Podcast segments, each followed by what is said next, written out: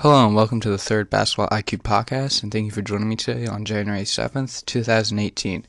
And Happy New Year to everyone. Apologies for the extended break as I had decided to take some time off for the holiday season, but I am back now and will be uploading consistently every Sunday from here on out. Um, don't forget to follow me on Twitter at Basketball IQ Pod, and please like and, sh- and share this podcast. And if you weren't aware of all the platforms I'm currently on, I can be found on Zcast, Anchor, and Spreaker. Um, so for today's topics, I thought we'd take a look at Isaiah Thomas returning to the Cavaliers and how things are going to play out there. Um, how good the Raptors can be currently, as well as our weekly winner of the week. So to start off with Isaiah Thomas, uh, currently with the Cleveland Cavaliers, he's averaging 20 minutes in two games played after returning from a major hip injury over the offseason, after which he was traded from Boston to Cleveland for Kyrie Irving, of course, who is now a major star and Isaiah Tom- Thomas's replacement in Boston. Um, Isaiah Thomas uh, publicly has been uh, stated his disappointment and anger about the trade, especially towards uh, Celtics GM Danny Ainge, seeing that he gave everything for the team and he was a star player, of course, um, and stating that he did everything he could for the city and he feels slightly disowned. Um, and on that note, um, he did he has not spoken to GM Danny Ainge, the person responsible for his trade, um, since it has happened.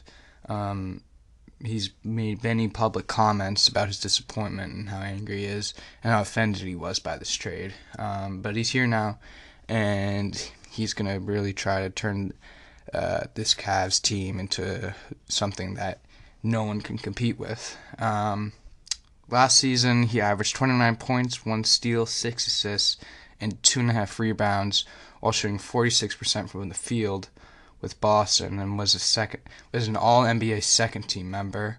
Um, so of course, last season everyone was aware of how good he was, um, and he was quite good. He was arguably a first team player, um, but of course he didn't make the second team.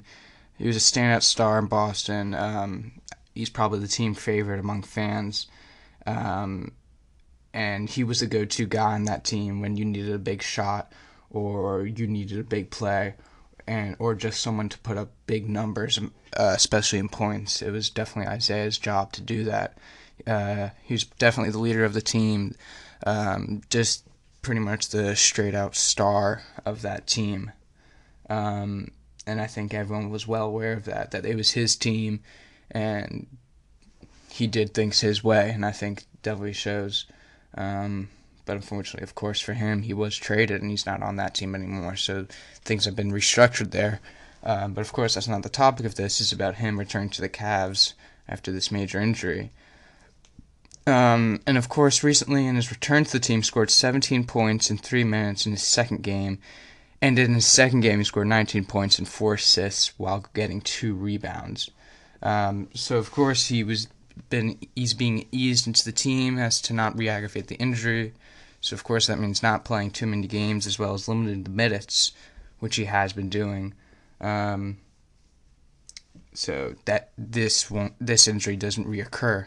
Of course, this uh, it's been documented that this injury has um, been shared by many other players and has ended careers even. So just for him to be back is something big, but for him to return to his level that he once was at will be even bigger, and we'll have to see if that's able to happen. Um, and it'll be interesting to see how things play out with Isaiah Thomas, the player he is in this Cavs team, around the players that are there. I definitely think that this team will be very hard to play against with Isaiah, LeBron, Kevin Love, Dwyane Wade, Tristan Thompson, all these guys are there that have very specific roles in the team and are very hard to play specifically too. Um, so it's definitely going to be interesting to see how this all plays out, which we'll touch on in just a moment. But um, we'll have to see how everything goes. Um, I think that the defensive pressure um, that he received last year, of course, being the star of the team, and everyone knowing on opposing teams that he was the guy to guard, um, so they put defensive a lot of defensive pressure on him last season. I don't think that's going to be the case this year. So that may allow him to have more freedom on offense to do his thing. Um, because of the other stars on the team, of course, LeBron demanding so much attention with all the skill he has, um, it's definitely going to be interesting to see what freedoms he's able to get um, while everyone is guarding LeBron and Kevin Love and these big guys that these other teams really need to re- pay attention to among Isaiah. Um, and on this note, as I said, so with guys like LeBron and Kevin Love on the court and JR, they got to respect those guys, and the two or three guys on defense are going to be on number 23. So I got a lot of space, and it seems like the court is more open than it has been in the past. And I think, you know, he's completely right about that. He's going to have a lot of open space. Um, and this is also going to allow the court to be spread out, which of course we're seeing a lot of teams do nowadays in the NBA. Um, we're going to see more of the floor being spread and everyone among the perimeter and one guy in the paint fighting his way. Of course, it may probably be uh, Tristan Thompson, but of course you could see Kevin Love down there um, doing his thing. Of course, with that, uh, the floor spreading, there's a lot of different plays that uh, can be run um, with this team. The versatility is really whatever you make it. Um, whether that's running plays to Isaiah or Kevin Love or LeBron even Dwyane uh, or JR, there's a lot of things they can do with this team. It's a very versatile team. And now that you have a really formal point guard and traditional point guard, um, it's definitely going to open their uh, playbook up much more. Um, so I think that that's of course a benefit to them, just because they'll be able to do whatever they want. They're not really limited as they were before, while they had Jose Calderon, Isaiah Thomas's temporary replacement on the court. Um, they were slightly limited, of course, running things more with LeBron and Kevin Love, um, doing a lot of pick and rolls and screens and high screens. Um, that's what they were mostly limited to, but now this opens another playing field for them. Um, so they're able to take full advantage of what their personnel can give them. um, and you know, with that, I think um, Isaiah and LeBron are going to have a lot of space to drive into the lane and kick out to the other players. Of course, they have a lot of shooters, and they'll be able to kick it out to them when they're driving into the lane because, of course, they just they deserve so much respect when they're in there. Um, so the teams are going to definitely to be guarding them and are going to be pulled in when these guys go into the lane and drive. And of course, that's going to open a lot of open passes among the perimeter for the likes of Kevin Love and J.R. Smith, Kyle Korver, of course, for them to put up threes and get some good shots and open shots. So I definitely think among many plays, just the drives that uh, they'll be running will really open up a lot of shots. And um, and then on defense with Isaiah, of course he's not a good defender. He's five nine, so you can't expect a whole lot, and you don't get a whole lot. He's not the best defender. Um, and the Cavs currently are tied for the 22nd worst defense in the whole league. Um, and I don't think Isaiah Thomas is going to be helping that at all. Um, not that that's what they got him for, but um, it's definitely going to not improve things. But I feel they can still get Calderon out there, who's probably a better defender than him. Um, of course, even their third point guard, Derrick Rose, isn't a great defender, but um, they'll have to figure that out. But I don't think that's going to be through the likes of Isaiah Thomas. Um, so they'll have to figure that out along the way and how he's going to play into their defensive scheme. Um, and he, of course, Isaiah Thomas is also playing for a contract. He's on an expiring um, contract with the Cavs, so he's got to prove that he is worth the max deal that he expects he's going to get. He's openly stated that he's going to get that max deal, and with this contract, of course, people are, going to be um, hesitant to give him a max contract because he's unproven now. He's had a major hip injury, and they just don't know. Um, so he's definitely going to have to prove that he's worth that contract that he thinks he deserves. So he's going to have to lay it all on the line, whether that means risk an injury again, um, if he wants that contract or not. Um, and I also think that in the coming months, on the same sort of track, uh, LeBron's also going to be playing for his future. Um, I think depending on how things go, um, it's going to play out LeBron's decision on whether to leave or not, and probably go to the La- uh, Lakers, which is where I believe he'll go. Um, that's a whole other subject, though. But I definitely think that this season is really a deciding factor on whether uh, LeBron stays or leaves. And I think it'll definitely be interesting to see how much effort he puts in to their success. Because I definitely think um, he wants to win championships, but I definitely think that he is definitely open to the fa- uh, fact of leaving uh, for the Lakers. I don't think that he's completely dedicated to his team. He's come back, he's given them a championship, and that's what they wanted, and he's done that for them. Uh, of course, the Cavaliers I'm talking about, um, and I don't, I don't think he owes them much. I definitely think it'd be look bad to leave, but I think everyone knows it's eventually going to happen. LeBron is not going to retire a Cavalier, um, at least not now. So I definitely think there's another team in LeBron's future, and I think depending on how things go this season is going to be a major factor in whether he leaves now or later. Um, and it's also going to be interesting to see how Isaiah Thomas is going to adapt to this new team. Um, he's a ball handling point guard, but so is LeBron James. Of course, LeBron James can play any position on the floor, but he's a ball handling guy who likes to bring the ball up sometimes. And it'll be interesting. Where does he fit in if he's not bringing up the ball? Um, and when what does he do when he doesn't have the ball? Of course, he can shoot threes, but are you just post him in the corner? Because uh, of course he's a easy guy to stand in front of um, if he's in the corner you and defend him. Um, so it'll be def. I'm not sure how he plays into this team when he's not handling the ball, um, because I'm sure LeBron is still gonna want to handle it some and bring it up and make his own plays.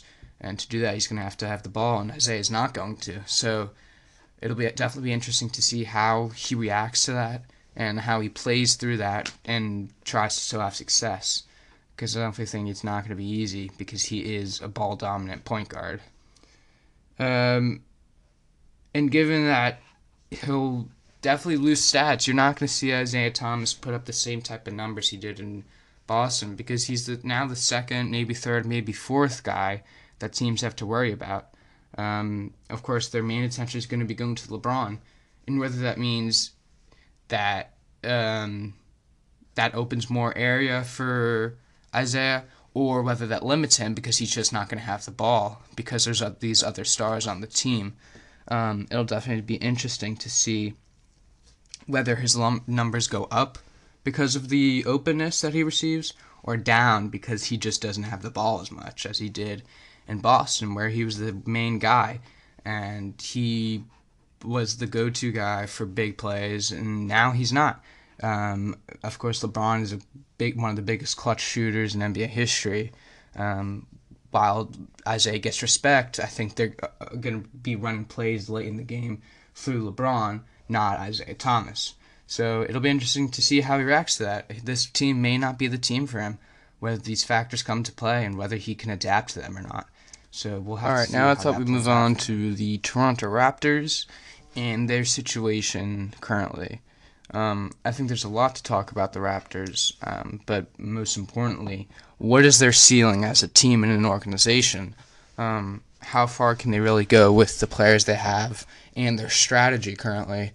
Um, so that's something I thought we discussed today. Um, so currently they're sitting at 27 and 10, and they're second in the Eastern Conference. Um, of course, that to be expected in the th- two or three spot um, along with the Celtics and Cavs. I think, of course, of course, undoubtedly, they're one of the best teams in the East. But how good can they really be? So currently, they're third in points per game at 112, um, and 19th, not, excuse me, ninth in points allowed at 104. Um, so, of course, 112 points and being third in points per game is obviously something very good that their offense is working. Um, but could they improve to get to that number one spot and be as good as the, uh, as even Houston or even the Warriors? Um, that's something to think about. And of course, there's some room for improvement on defense as they're ninth in points allowed with 104. Um, so, of course, um, small room for improvement, but otherwise, their averages are pretty good for defense and offense. Yet they sit at uh, two, excuse me, uh, second in the East. Um, so of course not first, but of course still good place to be if you're looking to make the playoffs. Of course, second is very good. Um, but something to think about um, is that since 2013-14 season, they've pretty much finished with the same records every year. So starting with 2013-14, they finished 48 and 34. Next season, 49 and 33. Next season, improving on 56 and 26, and then last season going down to one. Uh, excuse me, 51 and 31. So if you look at all those years, um, of course, all with Dwane Casey, their head coach, um, I think they haven't really improved too much. I think I guess from they went from 49 wins to 56 wins um, two years ago, but otherwise it's not drastically improving. Pretty stagnant in the win column. Um, so of course that's something, but that doesn't show everything. There's more in, uh, to look at here. Um, I think the way that some one way that they can improve is um, they're gonna have to draft, grow, and trade um, as they've been doing lately. Um, that's been where they've getting successful players. Of course, they were able to get Kyle Lowry and Isaiah, um, excuse me, not Isaiah Thomas, uh, Kyle Lowry in the offseason and get him in free agency. Um, so they were able to bring guys, a few guys in, but I don't think their strategy should be to bring guys in. I don't think Toronto is the most attractive destination for guys. Of course, being cold, a different country, you know, it's just it's just not ideal for a lot of NBA players. I think a lot of them want to go to the West Coast, as more have been doing. Um, of course, the Western Conference is insanely popular as a free agent destination nowadays. I think that's where guys want to be. Um, so I don't think free agency is going to be the best way for Toronto to improve um, and become a championship caliber team. Uh, I think they're going to have to draft, grow their players, and trade them. Uh, that's going to be the only way to get new players and get better players. Um, and I don't think anyone is safe from a trade on this team. I think any guy on this team, including Kyle Lowry, Serge Ibaka, Valanciunas, any of these guys, DeMar DeRozan, of course, I think all of these guys are threats to be traded. Um, I don't think anyone is safe from a trade here. I don't think any of these guys on their team are superstar caliber by the likes of LeBron James or Giannis Antetokounmpo. Um, I don't think any of these guys on the Raptors uh, depth chart are safe from being traded. Um, they aren't at that level where they are max contract for eight years. Um, they these are guys that are good pieces to build on. I don't think these are guys are franchise players, despite DeMar DeRozan setting all these records. But of course, Toronto isn't the most storied franchise. So as I definitely think no one is safe on this team, and um, anyone can be traded at any moment, as we learned from Isaiah Thomas um, in his trade. I think um, Toronto needs one or two players, especially at center, small forward, small forward, to replace the likes of C.J. Miles and Jonas Valanciunas, who can make a significant uh, impact, but don't have to but don't have but they don't have the trade pieces to land a major star without losing their current stars. I think you know if you trade DeRozan, you just get another good player. I don't think you can use DeMar DeRozan or Kyle Lowry to land someone else because, of course, then you're losing the likes of Kyle Lowry and um, or DeMar DeRozan, and where have you improved? I don't think you've improved a lot if you trade one star for another. Um, and maybe that's the case with um, the likes of uh, Cleveland and Celtics swapping point guards. Um, have either team really improved? Um, of course, it's probably too early in the season to make a judgment on that. um, we'll have we'll get some answers to that, of course, in the postseason um, and their performances. But is swapping one star for another really going to improve a team significantly? And that's something that the uh, Toronto that Toronto's going to have to take a risk on if they want to find out. Um, I think this is a pretty conservative team in my eyes, and their organization is pretty conservative. Um, I don't think they make big splashes financially um, to get big players that they think may have a big future. Um, but of course, they did take one with uh, Kyle Lowry. I'm sure they weren't expecting him to become what he um, has become, or maybe they did expect it, and they were just right, and everyone else was wrong. But um, I don't think they're the type of team to just go out and give someone twenty million dollars over two years when they were a role player. Um, I don't think that's going to happen. I think these guys they can they are going to stick to their strategy of drafting uh, not the biggest name players and then turning them into something expendable as they've done with DeMar DeRozan. Um, and of course, if they continue this level of success, they're not going to get the best draft picks. If you're finishing this high in the uh, standings, you're not going to get good draft picks. So they're kind of in a tough situation where they can't really improve the way that some other teams can, like the uh, Sixers, where they were able to gather stars over the years through the draft, and now they have a really solid team because of their bad ske- their bad play over the past years. But they aren't in the situation where they can tank, of course, and just get a bad pick or a good pick in a bad place. I don't think they're in that position, and they don't want to be in that position. They're in a they're in the middle position of it's where it's do you go do you try to grow from here or do you trade away and start over because you've reached your ceiling with this team? And i think they may have reached the ceiling. I think maybe there's just not a whole lot for them to improve on because let's say they trade DeMar DeRozan and they get a good center. And then but where's your shooting guard now? Where are you going to make up in the shooting guard? Uh, of course with the unlikelihood of signing someone in free agency, it's going to be really hard. I don't think they, they can prove dramatically by trading one of their stars. And I don't think they can prove dramatically by getting anyone free agency because I don't think it's a high destination for players to go to. So I think they're kind of stuck and they have to decide if they think they're able to grow from here or if they just need to start over.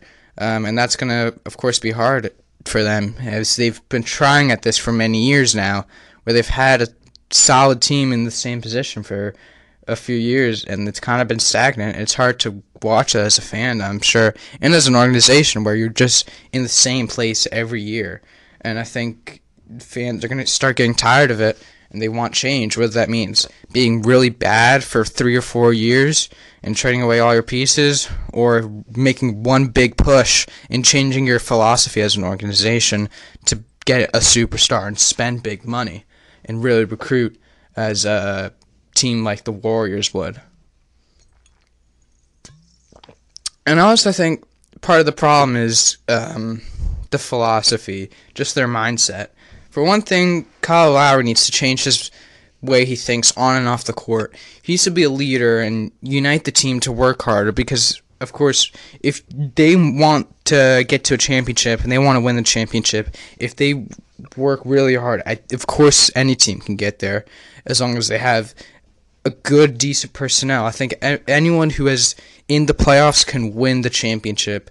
Um, and of course, they'll be in the playoffs. And I think they can win the championship if they just want it that much more than the other team. Um, but that, of course, Kyle Lowry's going to have to trust his team. Um, and if not, he's got to get them into the mindset and into playing to where they can get to the championship. I think he has to be a leader of the team and unite them to, for one common goal, of course, being a championship. Um, he's got to be the guy, or if not him, someone's got to be the guy that's going to be the leader of this team and really unite them in one common goal. Um, and Kyle Lowry does have trust issues, and he, you know, he's bounced around from team to team. He's was always passed on in point guard battles uh, for roster spots. He was always passed on, and now he's in this place where he thinks he's going to be gone at any minute, and he could be. He's definitely expendable. I think everyone, again, everyone on this team is. Um, so he's got this thing in the back of his mind where he's thinking that, oh, if I mess up, what happens now? Do I get traded? And of course, that's in the back of every player's mind. But you got to forget about that. You got to move on from that and just play for with a winning philosophy and do whatever it takes to get the win. And I think that's how he's got to start thinking. Um, but the problem the problem is is that in the playoffs, opposing teams won't slip up, so you control your own destiny. This means you know finishing games strong and playing to your strengths and maximizing them to your best of your ability. Um, and of course, that can come from coaching, that can come from gameplay, that can come from mindset. But you got to do what you're good at and play to its max um, and use it all up um, because in the playoffs, that's what's going to come down to. What can you do good that they can't? Um, and that's what separates teams from the good from the bad. Um, and you've got to have want it that much more. And if you slip up once, then you're done in the playoffs. There's no second chances. Especially if you're going against the likes of the Cavaliers, they will take advantage of your mistakes. Um, so you can't give them any uh, any way that they can take advantage of you. Um, and I think this is a this is a this is a team where they rely a lot on the ISO, and I definitely think that's going to have to change. Um, Lowry and DeRozan are one-on-one players, and that doesn't seem to work in today's quick-paced NBA. Um, what happens when DeRozan or Lowry fail to put up the numbers? Where will the points be made up? Um, you know what uh, if the opposing team blitzes these guys of Lowry and DeRozan, these ball handlers, these ISO guys, where do you turn to? And I don't think they have a piece where they can a third option where they can give the ball to if they're in, under pressure. I don't think they, they have a guy where they can give the ball to and have him make a play, uh, like the way DeRozan or Lowry can. They can make their own plays. Um, I don't think they have a guy like that, or at least a guy that they can rely on for a big shot that's not the big two. I don't think they have anyone like that on their team, and I think that's something they're gonna have to definitely have to figure out. Whether that means, of course, finding someone in free agency, or whether that means getting your personnel to be better at what you need them to be better at. Um, so they definitely have to th- figure things out. Um, in order to do that. And one of the ways that they can just maximize their personnel is ball movement. I think, of course, today's NBA is very fast paced. There's a lot of ball movement, spreading the floor, and I think you have to move the ball in order to succeed in today's NBA. They're just gonna have to change. They are very low rated in ball movement and passes and uh, possessions per game, and you got to keep uh, the defense on their toes. So I think ball movement opens a lot of shots that you may not get with an ISO team.